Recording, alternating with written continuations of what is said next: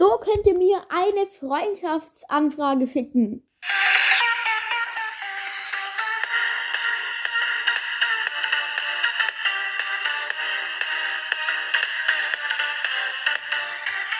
Tragt, tragt jetzt bei euch in der Freundesliste meine Spieler-ID ein. Die steht nämlich in der Beschreibung meines Podcasts.